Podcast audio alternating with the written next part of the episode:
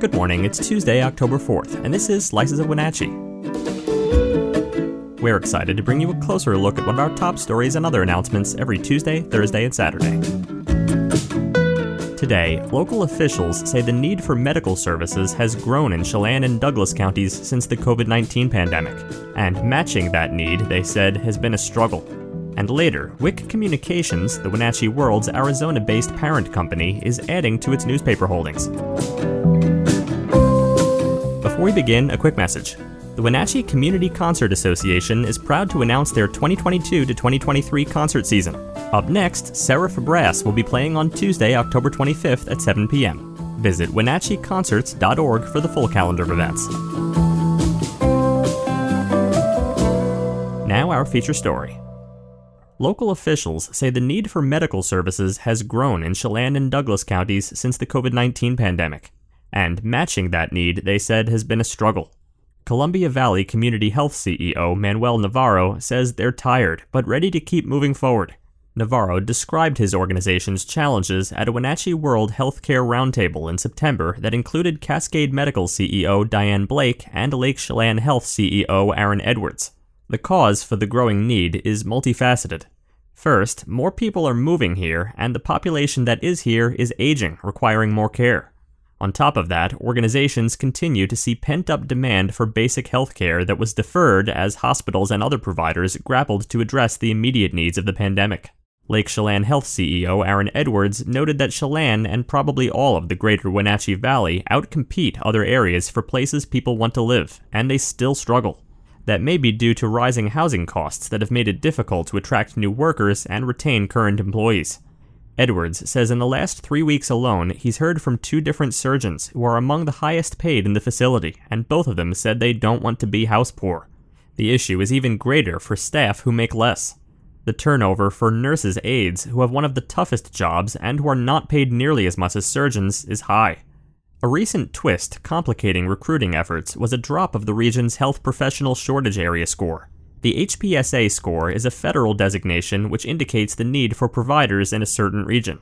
Medical providers taking jobs in areas with a higher score are more likely to receive medical school loan reimbursement. Physicians have a huge amount of student debt, and many need those repayment plans. The region still qualifies for some reimbursement, but the lower score didn't help. To help counteract staffing stresses, organizations are creating or increasing in house internship and training opportunities. Lake Chelan Health has begun an ambassador program to hire non clinical staff, positions that do not need a license or special training, to do food delivery, speak with families, and tell folks where the hospital is in an effort to relieve the pressure off nurses. And Cascade Medical created its own medical assistant apprenticeship to train new medical assistants on site. Many centers have also begun to rely more on contracted labor, but that's expensive. In fact, at Confluence Health, the price of contract labor increased 2,103% from 2019 to 2022.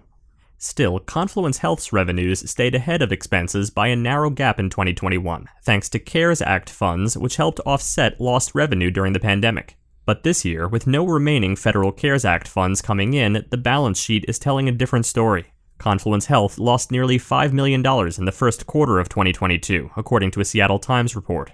Going forward, healthcare leaders say they are unsure about the lingering impacts of the virus itself, whether it will become a seasonal concern like the flu.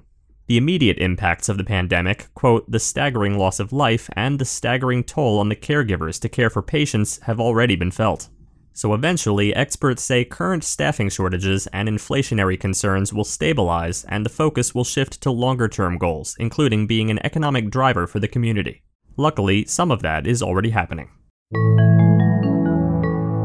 Before we continue, a special thanks to our friends and sponsors at Confluence Health. The team at Confluence Health is grateful for the trust the community puts in them every single day. They are diligently working to improve the health and quality of life of our friends and neighbors. They are grateful they are Confluence Health. Learn more by visiting them at confluencehealth.com.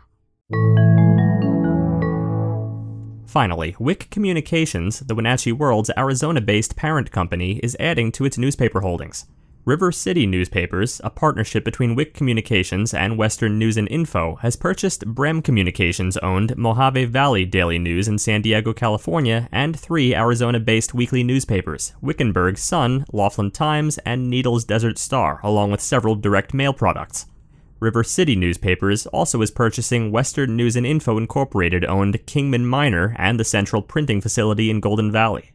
River City Newspapers currently publishes Lake Havasu City's daily Today's News Herald, a weekly publication called Parker Pioneer, and a quarterly magazine, Havasu, Arizona's Coastal Life. Wick Communications, led by President and CEO Francis Wick, publishes newspapers in Arizona, Alaska, Colorado, Idaho, Louisiana, Minnesota, Montana, North Dakota, Oregon, South Dakota, and Washington. Thanks for listening. For more information on all the stories you heard today, visit us at WenatcheeWorld.com.